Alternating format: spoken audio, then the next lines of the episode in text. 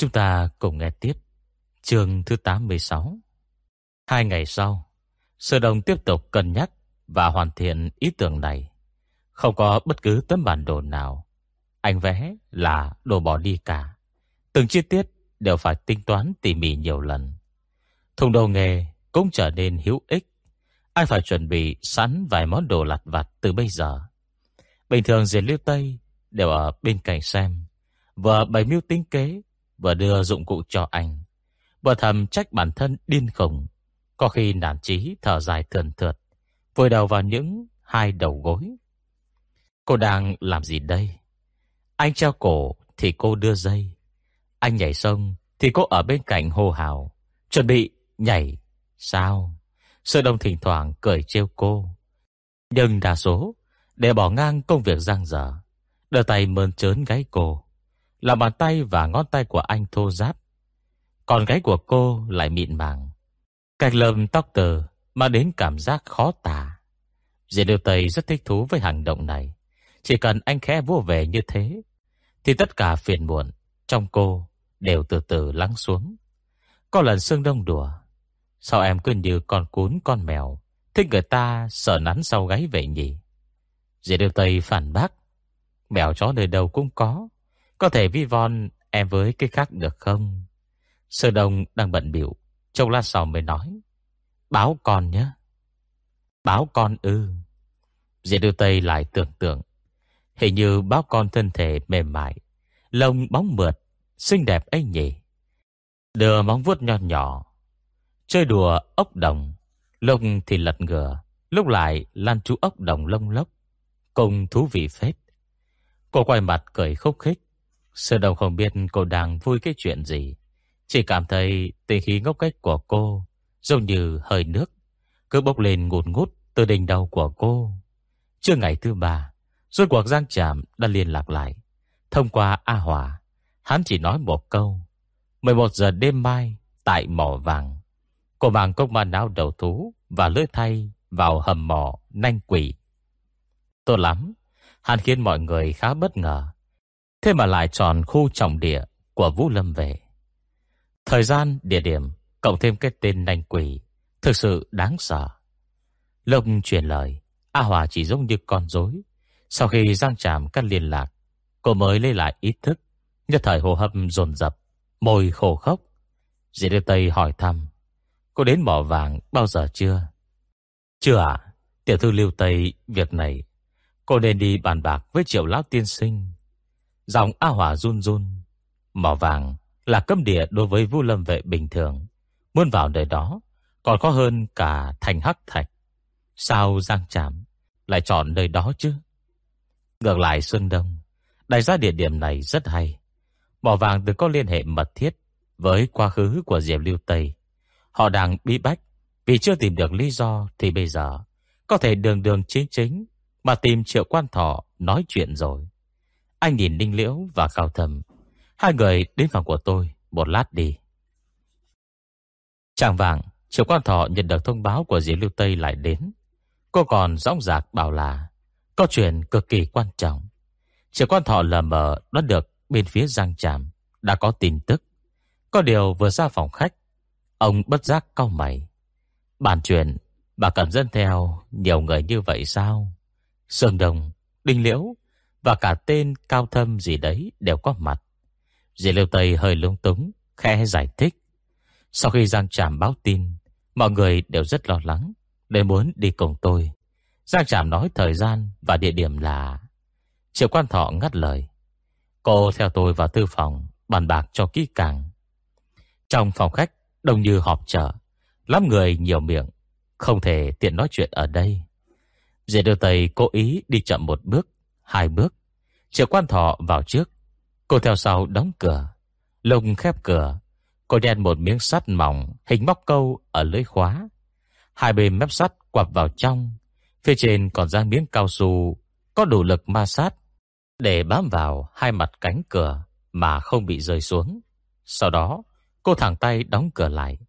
Tiếng đóng cửa rất quan trọng. Âm thanh vừa nặng vừa vang sẽ khiến người ta có cảm giác an toàn là cửa đã đóng kín. Cô xào cho triệu quan thọ Đi ra cửa càng ít càng tốt.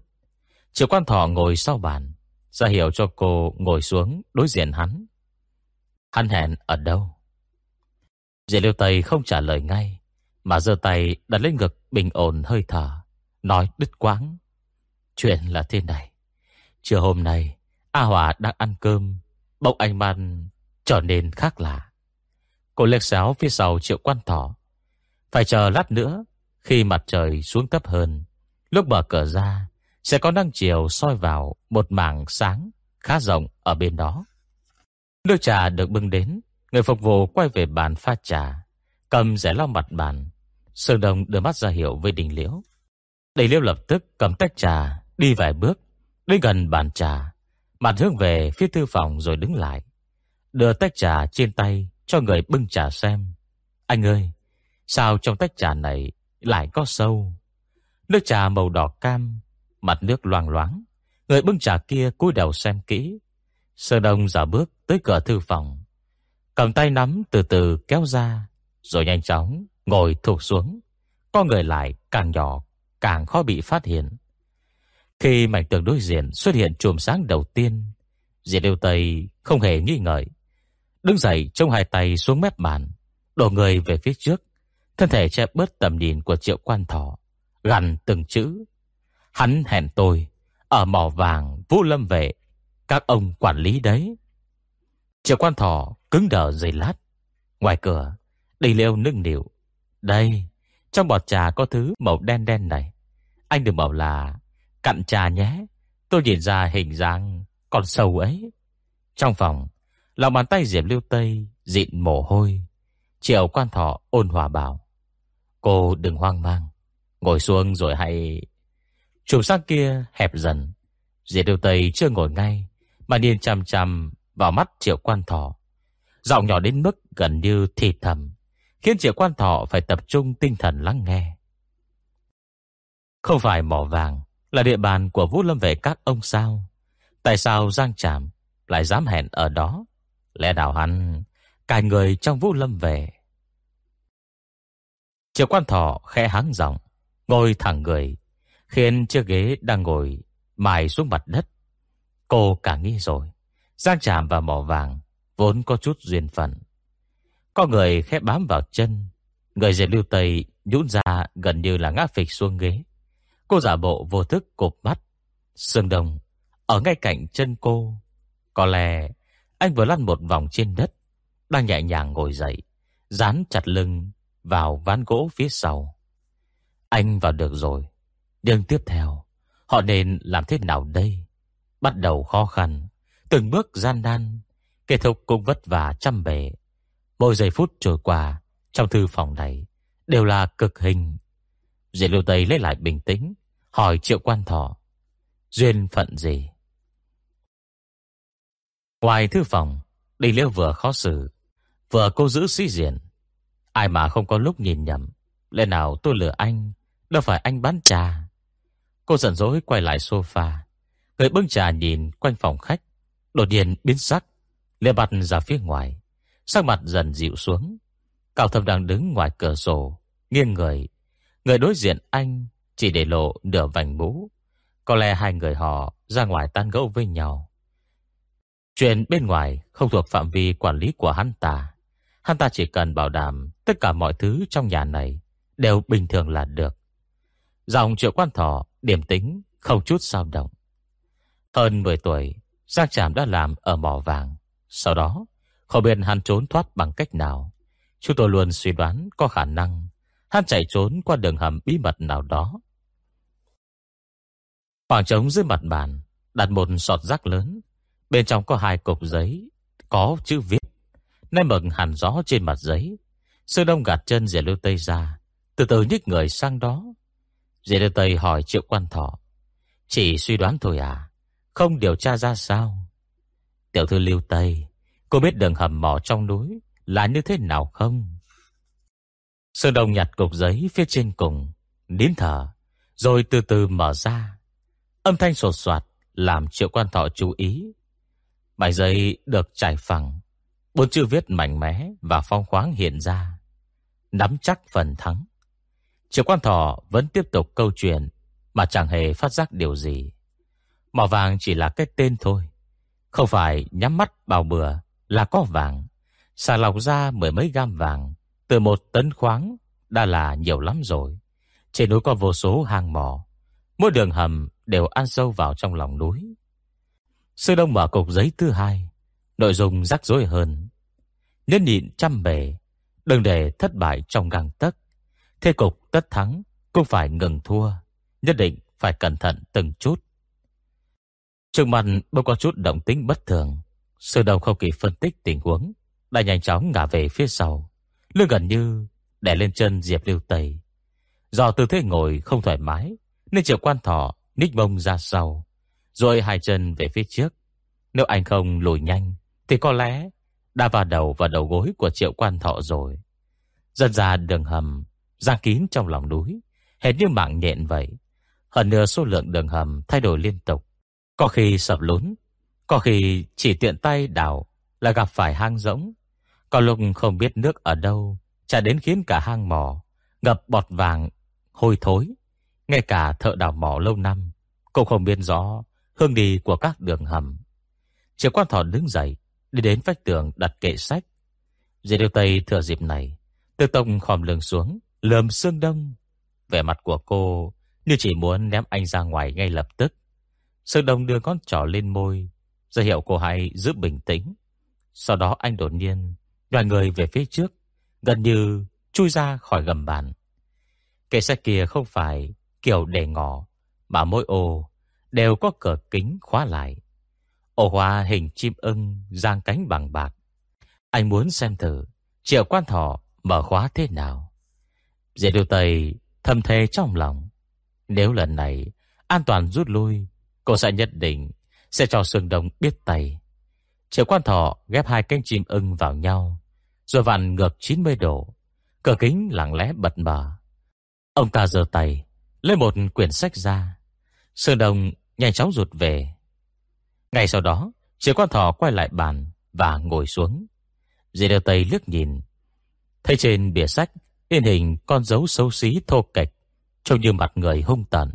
lại còn giống y đúc dấu xẻo ở bắp chân cô. Cô thoáng ngập ngừng. Đây là mặt kim ra. Người xưa tin rằng nơi sản xuất vàng ăn sẽ có yêu quái hung tận canh giữ, nên cái trọng cái gọi là kim gia. Kim gia vui vẻ thì mặt sẽ tươi cười. Thợ đào mỏ có thể đào được vàng. Kim gia không vui, mặt sẽ buồn bã. Cô có làm bạt mạng giam ba năm liền. Cũng đừng hỏng, đào ra được một miếng vàng nào. Bình thường sẽ không tìm được mặt kim gia trong mấy mỏ vàng nhỏ đâu. Tuy nhiên, đối có chữ lượng vàng lớn như vậy. Đương nhiên mặt kim gia sẽ rất nổi bật. Thực tế, người ta sẽ thấy kim gia cao bằng mấy tầng lầu. Có hai con mắt, hai lỗ mũi, hai lỗ tai và một cái miệng. Tất cả đều là đường hầm riêng biệt, được gọi là đường hầm thất khiếu. Mấy đường hầm này không thể đi vào, xưa này chỉ dùng để bái tế. Giang Tràm hẹn gặp cô ở đường hầm nanh quỷ, thì phải đi vào từ miệng kim ra. Hơn nữa nửa đêm, không ai dám đi vào hầm mỏ cả. Hắn hẹn vào giờ đó, chứng tỏ cố ý để Vũ Lâm về trơ mắt nhìn mà không có cách nhúng tay vào. Tên này cô biên tinh kế toàn vẹn đấy chứ. Tiểu thư lưu Tây à, nếu con tin không quan trọng, thì tôi đề nghị cô đừng đi. Đương nhiên cô không chết yếu, Nên nếu tàn tật hay bị giam cầm trong đường hầm, cả đời khó thấy được mặt trời, thì thực sự không đáng đâu. Sư đồng nghe, thấy mà kinh hãi. Đến khi cả tư phòng yên tĩnh trở lại, anh mới kịp phản ứng. Thầm trách mình, phân tâm. Đều đã phân công hành động, Thì nên chú tâm vào nhiệm vụ của mình. Anh cẩn thận chui ra khỏi gầm bàn, Lưng giá sát vào thân bàn, Từ từ di chuyển sang bên cạnh. Dì Điều Tây hơi cúi đầu xuống, Sư Đông ra hiểu Mình muốn tiến lại gần Chiếc kệ sách bằng kính kia. Môi dì Liêu Tây tái mét, Cô âm thầm tinh toán, Triệu quan thọ đang ngồi ở đây, Điều này có nghĩa là Cô phải luôn thu hút sự chú ý của triệu quan thọ. Đừng để ông ta quay đầu lại. Thậm chí không để ông ta liếc mắt sang chỗ khác. Sơn Đông đã đến góc rẽ. Diệt Liêu Tây khe liếm môi. Cô nói chuyện thật tự nhiên. Tôi và Giang Trạm nhất định sẽ gặp nhau một lần.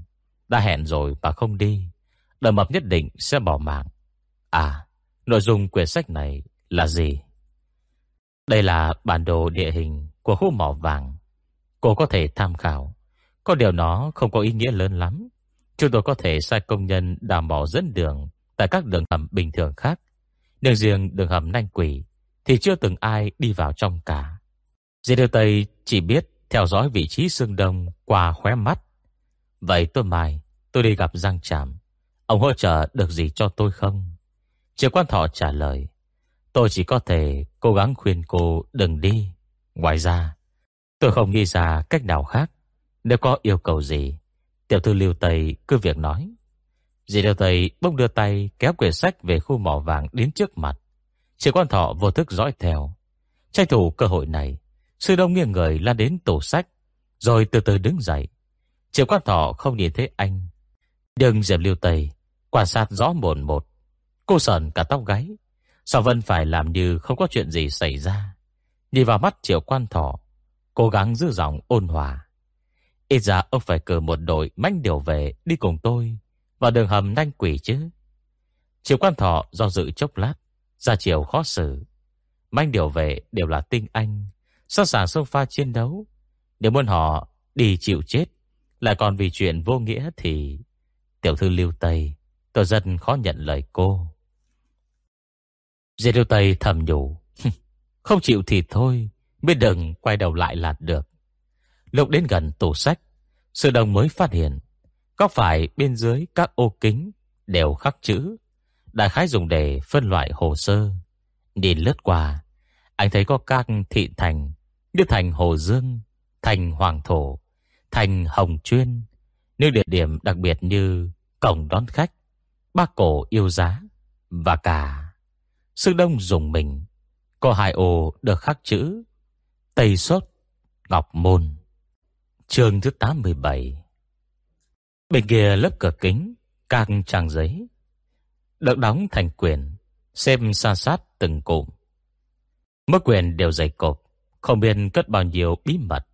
Sư Đông chỉ muốn ôm hết ra ngoài Để xem từng trang một. Nhưng cô biết điều này Không thực tế chút nào. Chỉ con thỏ bỗng cất lời. Vậy đi tiểu thư lưu Tây Cô cứ về trước đi.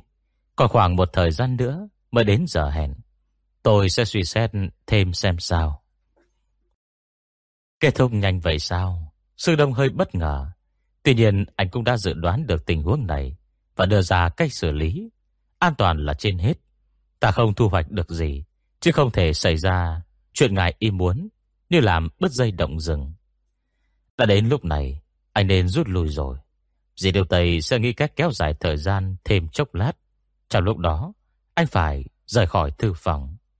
Với quyết định hành động, thì anh bỗng khựng lại vì phát hiện ra một quyển trong ô kính khác với những quyển còn lại. Cả trang là giấy Gucci. Phần cái sách được đóng bằng đinh, rõ ràng là một cuốn tạp chí. Đây là gì? Sư Đông nảy sinh cảm giác khác thường. Không biết tại sao, anh lại có ý nghĩ manh liệt rằng chắc chắn quyển sách này chứa bí mật gì đó, tuyệt đối không thể bỏ qua. Sư Đông quay đầu lại, Triệu Quan Thọ đã đứng dậy, ra chiều tiến khách. Dì Đều Tây không kịp phòng ngừa, liếc mắt nhanh về phía Dương Đông. Anh lắc đầu, giơ tay chạm vào hai cánh chim ưng. Dì yêu Tây sờn gai ốc. Anh định làm gì đây? Hai người đã thống nhất trước rồi mà. Sao tự dưng anh lại làm theo ý của mình thế kia? Anh còn mở cờ kính ra nữa ai có bên muốn mở ra đóng vào, phải tốn bao lâu và xảy ra biết bao biến cố không? Giờ phút này, Diệt Liêu Tây thực sự chỉ muốn bóp chết anh ngay tại chỗ. Bậc thật đấy. Khổ nỗi cô không thể nào vứt anh ở đây được. Đành đi bước nào hay bước đó vậy. Toàn thân cô nóng mừng hực. Đột nhiên cô đưa tay ra về phía trước. Ấn mạnh bả vai triệu quan thọ. Thật bất ngờ. Triệu quan thọ lại bị ấn ngồi xuống ghế. Một cách dễ dàng. Vô lý quá. Nếu là người tập võ. Thân thể sẽ có phản ứng phòng ngự theo bản năng. Cú ấn này của cô sẽ làm vai ông ta tự nhiên sinh ra lực phản kháng hoặc tránh thoát, không chừng còn hất văng cái tay của cô giản nữa. Cô chỉ muốn ngăn cản ông ta, Thật không ngờ lại dễ dàng đạt được mục đích như vậy. Đôi mặt triệu quan thọ thoáng ánh lên vẻ ngỡ ngàng và tức tối tột độ. Diệp Tiêu Tây suy nghĩ cực nhanh, giả vờ không phát giác được gì cả. Vẻ mặt cô khẩn khiết, miệng liên thoáng làn màn. Triệu Lao tiên sinh, ông không thể như vậy được. Ông đã đồng ý với tôi rồi. Ông nói chúng ta có thể hợp tác. Sau này sẽ là bạn bè kia mà. Giờ tôi đi gặp Giang Tràm. Ông lại chẳng cử đội manh điều về để bảo vệ tôi. Thế mà coi được sao? Đây gọi là thành ý hả? Nếu tôi xảy ra chuyện, không thể vận chuyển hàng cho các người được, thì đó cũng là tổn thất của các người đấy. Hai tay cô run run, dạ giả sưng nắm chặt và khéo léo dịch chuyển người của triệu quan thọ sang bên cạnh, mà không để ông ta nhận ra. Sư Đông chọn ngày lúc cô cất giọng, nhanh chóng mở cửa kính, rút quyền tạp chí kia ra, từ khắc cuộn lại, nhét vào tay áo, rồi chỉnh các quyền còn lại cho ngay ngắn, phòng ngừa để lộ sơ hở. Lúc đóng cửa kính lại, anh kéo ống tay áo, lau đi dấu vân tay in trên mặt kính. Nếu Diệp Liêu Tây hành động lỗ máng hoặc vượt khuôn phép thêm chút nữa, Triệu Quan Thọ đã đổi cơn thịnh nộ rồi. Các bạn có nút báo động, chỉ cần ấn nhẹ là anh điều về bên ngoài sẽ tức khắc vây kín nơi này. Nhưng cô lại khống chế tiết tấu, rất khôn khéo. thật lễ nhưng khiêm tốn, nhìn như chất vấn, thật ra là đang khẩn cầu. Cậu thêm vừa nghẹn ngào, vừa run rẩy, bộ dạng trông rất đau khổ. Triệu quan thọ không biết nên nói gì. Cô dư dòng điều ôn hòa. Tiểu thư lưu Tây, Giang Trảm luôn ẩn núp trong thành hắc thạch. Hắn muốn đến mỏ vàng thì ăn phải ra khỏi thành. Thế này đi, tôi sẽ bảo lính các cổng kiểm tra nghiêm ngặt. Bên chỗ mỏ khoảng thì cùng sẽ tăng thêm người. Chân cô lại có người khép vịn lấy. Sương Đông đã trở lại rồi. Lần liêu tây mứt mồ hôi. Cô buông tay ra, vô thức lẩm bẩm. Cũng được, tăng thêm người đi. Càng đông, càng dễ làm việc mà. Hôm nay tâm trạng của cô hơi khác lạ. Triệu quan thọ lườm cô. Trong lòng có vài phần khinh thường. Lục Trương đồng ý với Giang Tràm lấy cốc ma não đầu thú trao đổi người. Không phải cô rất kiêu căng hay sao? Còn trận hỏng Giang Tràm vài lần nữa chứ. Bây giờ nghe nói phải đi vào đường hầm nanh quỷ mà không có ai đi cùng, lại lo lắng sợ sệt. Ông ta hắng giọng, dậm bước đi ra ngoài. Ai, yên tâm đi, tôi sẽ cân nhắc thật kỹ, cô cứ trở về trước đi. Chán dễ lưu tây dịn mồ hôi. Cô bị tiết ra khỏi phòng, thì Sơn Đông phải làm sao đây? Cũng đã đến bước cuối cùng rồi, đành liêu vậy thôi. Cô nhắc quyển sách về mỏ vàng trên bàn lên. Quyển này cho tôi tham khảo đúng không? Vậy tôi lấy về nhé. Phải rồi, còn gì khác không? Triệu loa Tiên Sinh, càng nhiều tài liệu, càng có ích cho tôi mà. Cô càng nói càng kích động. Thầy Linh vòng qua chiếc bàn, đi thẳng đến tủ sách. Để tôi tìm thử xem. Cả vách tường của ông toàn là sách. Chắc chắn không chỉ có một quyển về mỏ vàng đâu nhỉ. Ờ, trên cửa kính còn có chữ này. Ổ khóa này mở làm sao? Chưa từng thấy ai mặt dày và bất lịch sự như cô. Trong tủ này toàn là các loại sách ảnh, hồ sơ biên chế, danh sách, sổ sách. Sao có thể cho cô xem được chứ? Chỉ có thọ vội vàng bước đến. Sư đông lợi dụng thời khắc này, nhanh chóng lăn đến cửa phòng. Chỉ quan thọ gần như mất hết kiên nhẫn. Cô nén giận. Tiểu thư lưu Tây, tôi nhắc lại lần nữa.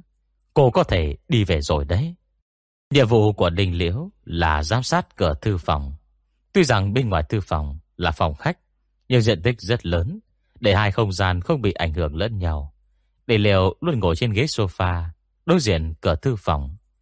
Sợ cứ nhìn không chớp mắt sẽ khiến người ta nghi ngờ. Nên cố ý chốc chốc thở dài, là lát lại vận động vai cổ, có khi còn ngâm nga cả hát. Người bưng trà kia cau mày, mới lần muốn lên tiếng bảo cô nàng ngừng lại. Nhưng cuối cùng vẫn nhẫn nhịn. Dù sao chút âm thanh này, Cô không ảnh hưởng đến người trong tư phòng. Đừng lỡ như cô nàng nổi máu ngang tàng, Cãi nhau ở Mỹ với hắn, Thì rất khó nói.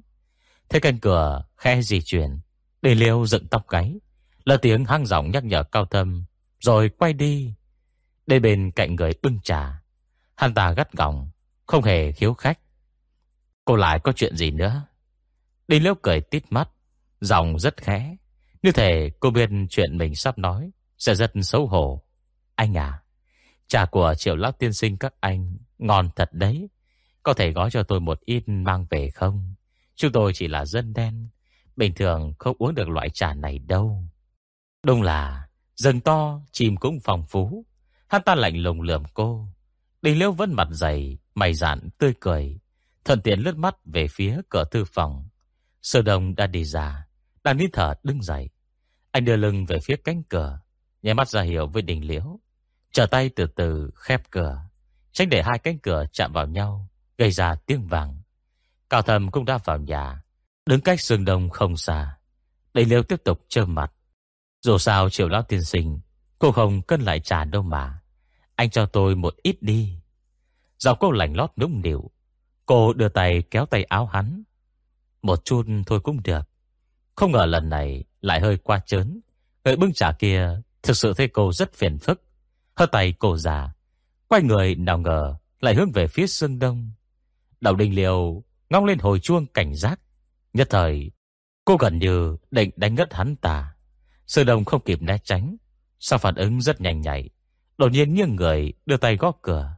Liêu Tây, Hai người nói lâu như vậy, Đã có kết quả chưa? Người bưng trà thoáng sừng sốt. Hai người tan gấu ở ngoài Đã đi vào từ lúc nào thế? Hắn nhớ một cô gái Đi vào thư phòng Ba người ở lại trong phòng khách. Hai thì có một người đội mũ. Cao thầm cũng đã trở vào phòng khách. Anh chân tính Điền người bưng trà. Ngẩng đầu đội chiếc mũ đang cầm trong tay lên đầu. Thông thả chỉnh sửa cho ngay. Cửa mở ra. Phía sau cửa lộ ra gương mặt Diệp Lưu Tây. Cô đưa tay mỏ mẫn trên lưỡi khóa, kiên đáo lấy lại miếng sắt, nói xong rồi. Ai... Trên đường về, đây liễu cực kỳ hưng phấn. Diệp Diệp nói mai, anh Đông à, kịch thích thật đấy. Anh không biết đâu, lúc em nói chuyện với tên bừng trà kia, tim cứ đậm thình thịch ấy. Sơn Đông cười cười, đưa tay nắm lấy tay của Diệp Lưu Tây, nhưng không nắm được Bị cô hất ra Anh quay đầu sang Thấy mặt cô đanh lại như tảng đá Trong sắc trời sâm sầm tối. Sở đồng thoáng nhìn đồng tính xung quanh, Nhắc nhở đình liễu, Khe giọng một chút đi. Đình liễu hạ giọng Và không kìm nén được nỗi kích động. Anh phân công em, Ít nhiệm vụ quá, Chỉ ngồi đợi thôi, Không có hứng gì cả. Anh Đông à Còn cao thâm nữa. Anh ấy bông niền đổi mũ lên đầu, làm em buồn cười chết được ấy. Vừa nói vừa nhìn sang cao thâm Phỉ cười. Anh còn đội làm gì? Trả lại cho anh Đông đi. Thêm khi thấy cô vui vẻ nói chuyện với anh như thế. Còn cười tươi tắn với anh nữa. Cao Tâm không hề nghi ngợi giơ tay lên cởi mũ ra đưa cho cô. Đây. Đình liêu giơ tay ra Đón theo phản xạ. Đến giờ chừng lại ruột về. Đâu phải của tôi. Đưa cho tôi làm gì? Cô đang đút tay vào túi quần ngẩng cao đầu đi về phía trước. Cao thâm cầm mũ long ngóng. Không đưa được, lại không rút về được. Quay đầu nhìn sang sương đông, thấy anh đang nắm tay của Diệp Lưu Tây. Diệp Lưu Tây dây ruộng mấy lần mà vẫn không thoát được. Bàn tay anh thuận thế, trở xuống bao bọc lấy bàn tay của cô. Lông đi đến bên cạnh Cao Thâm. Sơ đông tỉnh bơ hỏi. Sao không đi tiếp? Cao Thâm ngại ngùng trả lời. Đi đây. Anh nghiêng người Nhờ cho hai người họ đi trước Rồi theo phía sau Được vài bước lại đội mũ lên nếu không đổi đầu cứ lạnh lạnh thế nào ấy Trở về chỗ đúng vào giờ cơm Đình lớn muốn hỏi Sương Đông Lần này thu hoạch gì không Nhưng A Hòa đang ở đây Nên không tiện mở lời Đang cúi đầu và cơm Thì chợt nghe Diệp Lưu Tây hỏi A Hòa Tôi nhớ cô nói Sau trận bao cát ở thành Hồ Dương Triệu quan thọ đã không còn động thủ với người khác được nữa đúng không? A Hòa gật đầu. Vâng, trước đây triều lão tiên sinh rất khỏe mạnh. Hàng ngày đều dậy sớm muốc côn. Sau trận ở thành Hồ Dương, thì đổ bệnh một thời gian. Tôi nhớ kể từ đó, ông ấy không còn luyện nữa. Vậy thính lực và thị lực không bằng lúc trước, đều do tự ông ta nói ra sao? A Hòa khan lung túng. Không, không phải. Chúng tôi đoán thôi. Con người triệu lão tiên sinh rất tự phụ, không chịu được việc người ta nói mình vô dụng, nhất là võ công kém cỏi, dù sao cũng là thủ lĩnh Vu Lâm vệ mà. Cô càng nói càng nhỏ giọng Còn trột giả lướt liếc mắt ra cửa. Dì Điêu Tây thản nhiên như không. Vậy sao các người lại nói Thính lực và thị lực của ông ta Không bằng trước kia? A Hòa ấp ống Bởi vì bên cạnh ông ấy Luôn có người đi theo. Thời gian lâu dài Tự dưng người bên cạnh có thể Phát giác ra chút mảnh mối. Tiểu thư Lưu Tây Cô đừng nói nữa. Tôi cũng chỉ nghe người ta nói thôi. Dì Đô Tây không hỏi nữa. Trận bao cát ở thành Hồ Dương Đã lấy đi hơn một nửa chi nhớ của cô. Nghe nói đại tiểu thư nhà họ Long kia, Cũng bệnh liệt giường. Lao già triệu quan thọ lại chỉ giảm tinh lực Và thị lực thôi sao? Cô không nhịn được Điền vào tay mình. Giây phút cô ấn triệu quan thọ ngồi xuống. Ông ta quả thật Không có sức đánh trả. Mặc dù rất muốn biết Sơn Đông đã phát hiện được gì ở dưới gầm bàn, Lại lấy được gì từ trong tủ sách, Nhưng Diệp lưu tây Vẫn không thèm đếm xỉa, Không buồn hỏi han đến anh.